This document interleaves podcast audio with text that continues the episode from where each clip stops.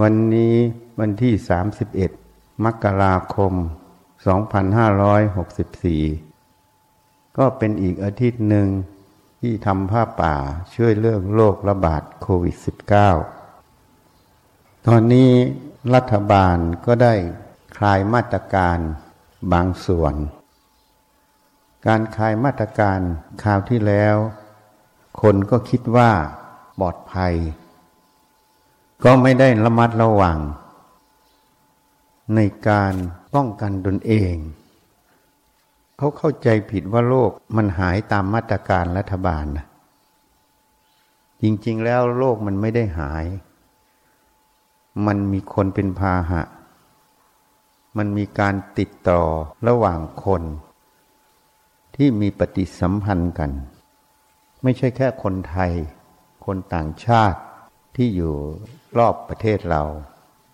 โดยเฉพาะพม่ามาเลเซีย ทีนี้ทางลาวกับเขมร ก็มีการติดมาบอกว่าไปจากไทยอีก เหตุนั้นถ้าควบคุมไม่ดีมันก็ย้อนไปย้อนมา นี้การฉีดวัคซีนนั้น จะต้องได้ประมาณอย่างต่ำที่สุด 60-70%ของประชากรของโลก เพราะฉะนั้นถ้าเอาตามพื้นที่ก็ต้อง 70%ของพื้นที่ ถ้าเอาประเทศไทย 70 ล้านคนรวมคนต่างชาติด้วย ก็จะประมาณ 49 ล้านคน ก็ต้องฉีดสองครั้ง ก็ต้องใช้วัคซีน 98 ล้านโดส อันนี้จึงจะสามารถครอบคุมการแพร่ระบาดของโรคได้ อันนี้เป็น ทางสถิติระบาดวิทยา เมื่อควบคุมการระบาดโรคได้ เขาก็จะบอกว่าโรคนี้จะเป็นโรคข้อดีซีดคือโรคประจำถิ่น หมายความว่าในพื้นที่ใดที่ภูมิต้านทาน มันยังไม่ครบร้อยไอ้ส่วนที่สามสิบเปอร์เซ็นต์นั้นอะ มันจะมีปรับปลายขึ้น แต่มันไม่ระบาดใหญ่ เพราะมันเจอสามสิบเปอร์เซ็นต์ พอไปเจอพวก 70%ที่มีภูมิต้านทาน มันก็จะไม่ระบาด แต่พวก 30%ก็จะติดเชื้อได้ หรือรุนแรงได้เพราะวัคซีนมันมีสองเรื่อง เรื่องหนึ่งคือลดการระบาด เรื่องที่สองคือไม่ได้ป้องกันว่าไม่ให้มันติด มันติดแต่ความรุนแรงมันจะลดลง หรือหายเร็วขึ้นนั่นเอง ถ้าเชื้อน้อยร่างกายมีภูมิต้านทาน มันก็อาจจะเป็นนิดหน่อยแล้วหายเลย อันนี้มันเป็นสิ่งที่เราต้องเข้าใจ เหตุนั้นก็ต้องย้อนกลับมา อยู่ที่มาตรการ การสวมหน้ากากอนามัย การเว้นระยะห่างสำคัญที่สุด และการล้างมือบ่อยๆ เมื่อสัมผัสกับสิ่งใด ต้องล้างก่อนล้างหลังสัมผัส เพราะการติดต่อมันจะติดต่อทางเดินหายใจ พวกการพูดจาละอองฝอยต่างๆหนึ่งอีกอย่างหนึ่งคือการสัมผัสแล้วมาขยี้ตาขยี้จมูกหรืออะไรต่างๆ มันก็จะมีการติดได้ เพราะฉะนั้นการล้างมือมีประโยชน์ในจุดนี้เหตุนั้นพวกเราก็ต้องมีมาตรการสวมหน้ากากอนามัย เว้นระยะห่าง ล้างมือบ่อยๆ ทีนี้การเว้นระยะห่างนั้น มันต้องเว้นทุกอย่าง ไม่ว่าการกินอาหาร การพูดคุยการอะไร ให้กิจกรรมที่มันร่วมกันน้อยที่สุด ส่วนใหญ่เวลาเรากินอาหารก็ต้องถอดหน้ากากอนามัย หน้ากากผ้านะ่ะพอเราถอดออกเวลากินอาหารแล้วพูดกัน มันก็จะติดได้ เหตุนั้นในเครื่องบินเขางดให้เสิร์ฟอาหาร เพราะมันจะเกิดปัญหาพวกนี้ได้ อันนี้ต้องเข้าใจมันก็เลยต้องอยู่แบบคนปฏิบัติธรรม พูดให้น้อยที่สุด กิจกรรมทุกอย่างต้องมีสติให้มาก อันนี้พูดเรื่องโลกให้ฟัง เพราะฉะนั้นคลายมาตรการล็อกดาวน์คลายมาตรการบางอย่าง ไม่ได้บอกว่าปลอดภัย ถ้าจะปลอดภัยที่สุดก็ต้องปฏิบัติเหมือนมาตรการกึ่งล็อกดาวน์อย่างเช่นอาหารต้องซื้อไปกินที่บ้าน การกินอาหารในครอบครัว ต้องจานใครจานมันตักไปเหมือนบุฟเฟ่ช้อนตัวเองตักออกเป็นช้อนกลาง แล้วก็แยกย้ายกันไปกินห่างๆกัน อย่ากินใกล้ชิดกัน อย่าสนทนากัน อากาศต้องให้ถ่ายเท พวกแอร์ต่างๆ ก็ต้องลดลงหน้าต่างเปิดให้มาก พวกนี้ต้องละเอียดหมด อันนี้คือเว้นระยะห่างต้องเว้นอย่างนี้หมด รถสาธารณะต่างๆก็คือปัญหา เพราะถ้าเราดูจากไทม์ไลน์ของคนติดเชื้อแล้ว ไม่มีการให้ข้อมูลครบถ้วนในบางส่วน จึงเป็นปัญหาในการควบคุมโรคและยิ่งสมุทรสาครนนั้น เจอทีละแปดเก้าร้อยทุกวันนะแปดเก้าร้อยไม่ใช่พม่าห้าหกร้อยเป็นพม่า อีกร้อยกว่าเป็นคนไทย ถ้าเป็นพม่าเขาก็อยู่ในชุมชนเขา การสื่อสารปฏิสัมพันธ์มันจะน้อยลง แต่มันจะติดในที่ทำงาน ที่เขาทำงานคนไทย ทีนี้ถ้าเป็นคนไทยก็จะปฏิสัมพันธ์ออกไปทั่ว เพราะนั้นมาตรการประเทศไทยยังถือว่าไม่ใช่ล็อกดาวน์เป็นกึ่งล็อกดาวน์ถ้าล็อกดาวน์จริง ๆ ต้องห้ามออกจากบ้าน บ้านใครบ้านมัน อันนี้ยังออกเพราะเราคิดเรื่องเศรษฐกิจ เพราะมาตรการอย่างนี้มันก็บอกให้เรารู้ว่า โควิด -19 มีอยู่ในชุมชนตลอด ไม่ได้เซฟ เพราะนั้นทุกคนจะต้องระมัดระวังตัวเองเป็นใหญ่ เรียกว่าเมตตาตน เมตตาผู้อื่น ไม่ตนติดเชื้อคือเมตตาตน คือไม่เบียดเบียนตน ไม่นำเชื้อไปแพร่ผู้อื่น เรียกว่าเมตตาผู้อื่น ไม่เบียดเบียนผู้อื่นนั่นเอง อันนี้จะมีผล ลดการสูญเสีย ทั้งชีวิตตนเองและผู้อื่น สิ่งที่น่ากลัวที่สุด คือการสาสุขล้มเหลว รัฐบาลไทยก็ใช้แบบประเทศจีน แต่ไม่ได้เอามาหมด ตั้งโรงพยาบาลสนาม เพื่อแยกคนติดเชื้อออกมา ที่มีอาการน้อยก็มาอยู่โรงพยาบาลสนาม พอมีอาการมากก็ส่งไปโรงพยาบาลจริง ก็จะลดภาระของเจ้าหน้าที่สาธารณสุขลงได้ ที่นี่เจ้าหน้าที่สาธารณสุขจะมีความเสี่ยง เพราะเวลาคนไปหานั้นไม่บอกจุดที่มันเสี่ยง ก็เลยมีการสัมผัสได้ที่มีข่าวออกมา ในชุมชนในห้างสรรพสินค้าก็มีการแพร่ระบาด เพราะฉะนั้นถ้าดูตามอย่างนี้เนี่ยต้องถือว่าเชื้อมันอยู่ในชุมชนหมด ไม่มีพื้นที่ใดที่จะปลอดภัย มีความเสี่ยงมาก หรือเสี่ยงน้อยเท่านั้น ไม่ใช่ไม่มีความเสี่ยง อันนี้ต้องเข้าใจประเด็นนี้ แสดงว่าทุกพื้นที่ในประเทศไทยเนี่ยมีความเสี่ยง ที่ใดที่ไม่มีความเสี่ยง คือกลางป่าเขาไม่มีใครไปอะ อยู่คนเดียว ซึ่งมันเป็นไปได้ยากในยุคนี้เพราะนั้นมันจึงมีความเสี่ยง แต่เสี่ยงมากหรือเสี่ยงน้อย การจะลดความเสี่ยงได้ ก็แล้วแต่กรรมหนึ่ง แล้วแต่สติปัญญาความประพฤติตนเองอีกหนึ่งระมัดระวังตนแค่ไหน สถานที่ที่มันติดก็เช่น จัดงานวันเกิด ฝืนคำสั่งกระทรวงสาธารณสุข เขาก็ฟ้องไปเรียบร้อยแล้ว จัดงานวันเกิดอย่างเงี้ย หรือในคับในบาร์ ในที่ที่คนมันแออัด เพราะไปกัน เพราะฉะนั้นในพุทธกาลนั้นอโคจรคืออะไร ที่ที่ไม่ควรไป มันก็เหมือนกับยุคนี้ แต่ยุคนี้เพิ่มไปหน่อยหนึ่ง สถานที่แออัดอย่างโรงหนังบางทีก็อาจจะเป็นอโคจร แม้แต่เครื่องบินก็อาจจะเป็นอโคจร เพราะเขาไม่ได้เว้นระยะห่างจริง เขาไม่ได้ขายตั๋วเว้น บางสายการบินก็เลื่อนไฟมารวมๆกันให้มันเต็มเครื่อง เพราะฉะนั้นอโคจรในยุคปัจจุบันก็ตรงกับพระไตรปิฎกอยู่ แล้วก็เพิ่มไปอีก อย่างโรงหนังอย่างเงี้ย ห้างสรรพสินค้าบางทีก็จะเป็นอโคจรบวกลบ เป็นก็ได้ไม่เป็นก็ได้ มันก็เลยเป็นปัญหา อันนั้นก็ต้องใช้สติพิจารณาเหตุปัจจัยให้มาก การเดินทางต่างๆ การแวะปั๊มต่างๆ ต้องถือว่ามีความเสี่ยงหมด สัมผัสอะไรต้องล้างมือไปสัมผัสก่อนลูกปิดในห้องน้ำในอะไรต่างๆ ต้องล้างหมดต้องทำความสะอาดมือหมด ต้องใช้สติให้มาก ไม่ได้บอกว่า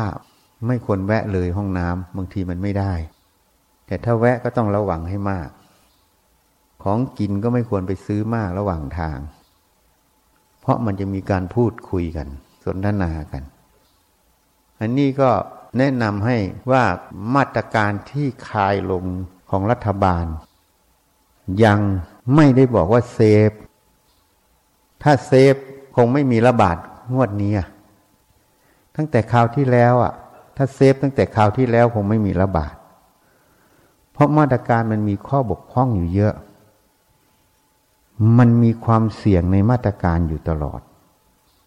เพียงแต่เขาจะเอาจุดไหนเป็นจุดหลัก ถ้าเขาเอาเศรษฐกิจเขาก็ต้องยอม ก็เหมือนทำอเมริกา เขาเอาเสรีภาพ เอาเศรษฐกิจ เขาก็ไม่ใส่หน้ากากนามัย แล้วเขาก็ติดเชื้ออันดับหนึ่งของโลก แล้วเขาก็ตายอันดับหนึ่งของโลก ใช่ไหมการรักษาดีที่สุดของโลก แต่ความเห็นเราการสาธารณสุขของอเมริกา คือแย่ที่สุดไง เพราะอเมริกานโยบายรัฐะประธานนิบดีมีความเห็นอย่างนี้ ก็เป็นนโยบายที่ไม่ได้ต้องคุ้มครองประชาชน นี่ มันเป็นวิธีไปคนละเรื่องคนละราว นะ เพราะนั้นนโยบายเนี่ยสำคัญ ถ้านโยบายผิดก็ผิดหมด ประเทศไทยเนี่ย ระบบสาธารณสุขเราเนี่ย ได้วางพื้นฐานไว้หมดหนึ่งสาธารณสุขมืนฐานเราได้วางเครือข่ายคืออสมอสองเราได้วางพื้นฐานของสถานบริการ คือสถานีใหม่ เดี๋ยวนี้เรียกว่ารอพสตอ โรงพยาบาลอำเภอเดี๋ยวนี้เรียกว่าโรงพยาบาลชุมชน โรงพยาบาลจังหวัดก็เรียกโรงพยาบาลทั่วไป หรือโรงพยาบาลศูนย์ เราได้วางสตั๊กเจอร์คือโครงสร้างเครือข่ายไว้หมด ทั้งคน ทั้งสถานที่ทำงาน เสร็จแล้วเราก็ได้ส่งเสริมมีการผลิตบุคลากรทางการแพทย์ ทุกสาขา แล้วก็มีการส่งเสริม ให้แพทย์มีความเป็นเลิศในสาขาต่างๆ อันนี้ได้ทำหมด อันนี้คือคุณูปการ โครงสร้างทางสาธารณสุขของประเทศไทยที่ได้สร้างไว้พร้อมหมด แล้วอีกอย่างหนึ่งยังไม่พอ มีหมอดี หมอเยอะ มีเจ้าหน้าที่พอ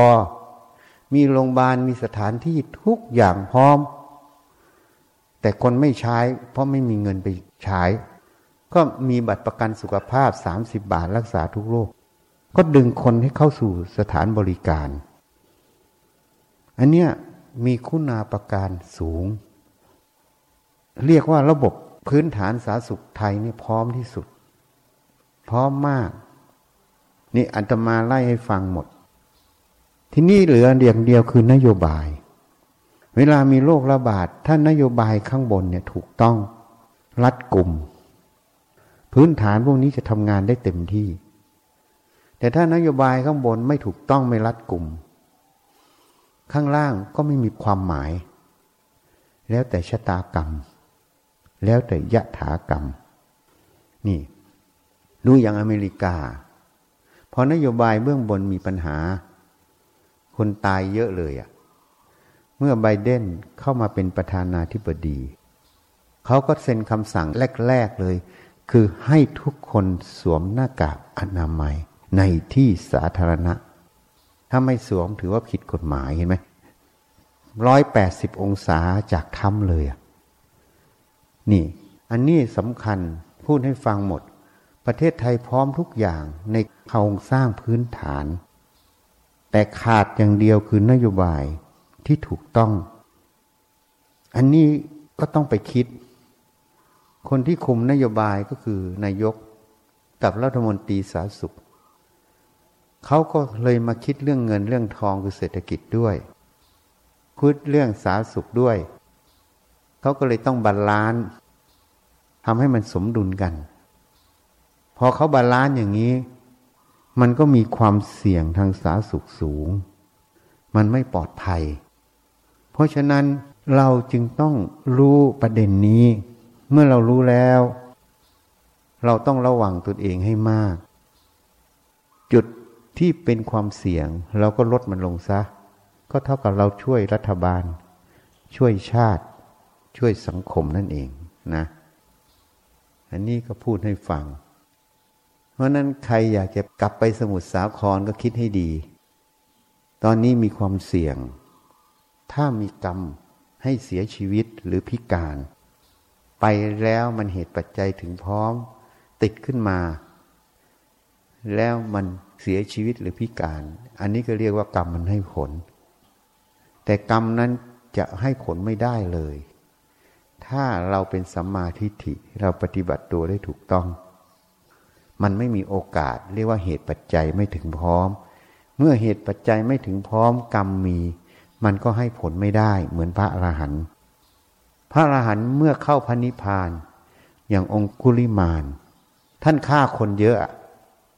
แต่เนื่องจากท่านเข้าพระนิพพานไป ท่านไม่มีขันห้า ไม่มีรูปนาม ไม่ได้มาเกิด กรรมที่สร้างไว้ทั้งหมดเหตุปัจจัยมันไม่มี มันก็เลยเรียกว่าอาโหสิกรรมหมด ไม่ได้รับผล เพราะมันไม่มีเหตุรับ อันนี้ให้เข้าใจเรื่องวิถีกรรม คนส่วนใหญ่จะไปโทษกรรมทำอะไรก็ โอ้ยมันเป็นเรื่องของกรรม โทษกรรมหมด มันก็ถูกอยู่ ไปตีหัวเขาโอ้ยมันเป็นกรรมจึงติดคุก มันไม่ใช่ อันนี้มันกรรมปัจจุบัน มันไม่ใช่กรรมอดีต ไปตีหัวเขานั่นแหละมันติดคุก มันไม่ใช่กรรมในอดีตให้คุกใช่ไหมเชื่อกรรมก็คือ อย่าไปตีหัวเขามันก็ไม่ต้องติดคุก คนส่วนใหญ่ใช้บริบทเหล่านี้แบบมักง่าย โอ้ย มันเป็นเรื่องของกรรม จริง ๆ กรรมนะ่ะไม่จำเป็นต้องใช้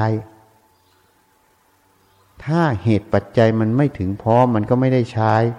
เข้าใจไหมอะถ้าเหตุปัจจัยมันถึงพร้อมมันก็ได้ใช้ ถ้าเรารู้ประเด็นนี้ ก็ต้องพยายามปรับปรุงเหตุปัจจัยให้มันดี มันไม่ส่งเสริมให้กรรมให้ผล มันก็ไม่ได้ผล เพราะนั้นการปรับปรุงเหตุปัจจัยตรงนี้ จะต้องใช้สติสมาธิปัญญาคือธรรมะนั่นเอง แต่บางอย่างสติสมาธิปัญญามันถึงพร้อม มันก็ต้องใช้ เพราะว่าเหตุปัจจัยมันหลีกเลี่ยงไม่ได้ เราไม่สามารถจะปรับปรุงเหตุปัจจัยได้ อย่างเช่นคนหนึ่งเกิดมา มีภาวะพันธุกรรมที่ได้มาจากพ่อแม่อย่างนี้ แล้วภาวะพันธุกรรมตรงนี้อะมันมีเหตุที่ใช้เป็นโรคตรงนี้ อันนี้เนี่ยเนื่องจากวิทยาการในปัจจุบันยังไม่ถึงพร้อมที่จะตัดแต่งพันธุกรรมในร่างกายคนได้ ก็ต้องใช้กรรม เรียกว่ากรรมเป็นกำเนิด อย่างนี้รู้อยู่แต่ก็แก้ไม่ได้ เพราะไม่รู้จะแก้ยังไง วิทยาการมันไม่ก้าวหน้าถึงขั้นนั้น ก็ต้องใช้กรรม แต่บางอย่างเราปรับปรุงเหตุปัจจัยได้ อย่างเช่น เรารู้อยู่แล้วคับบาร์กินเหล้าเมายา ไปเล่นบอลติดโควิดทั้งนั้นเลยอะ่ะ เห็นไหม เราก็อย่าไปสิ วันเกิดก็ไม่ต้องไป งานศพก็ไม่ต้องไปก็รู้อยู่แล้วมันติด แต่ที่เราฝืนไม่ได้เพราะอะไร งานศพพ่อกูงานศพพี่กู งานศพน้องกู งานศพเพื่อนกู งานแต่งเพื่อนกู ก็เลยต้องไปไง อไปก็เลยติดนี่ จริง ๆ พวกนี้มันเรื่องได้หมด มันขึ้นกับเราติดข้องแค่ไหนอะเนี่ยพอเหตุปัจจัยพวกนี้มันพร้อมมันก็เลยไปใช้กรรมนั่นเอง เพราะฉะนั้นให้เข้าใจ กรรมจะให้ผลหรือไม่ให้ผลมันมีอยู่สองเรื่องหนึ่งมีกรรมในอดีตไหมอันนี้พูดถึงอกุศลนะสองเหตุปัจจัยปัจจุบันถึงพร้อมไหมกรรมที่ทำไว้ในอดีต เราแก้ไขไม่ได้ เพราะมันทำไปแล้ว แต่เหตุปัจจัยปัจจุบันนี้แก้ได้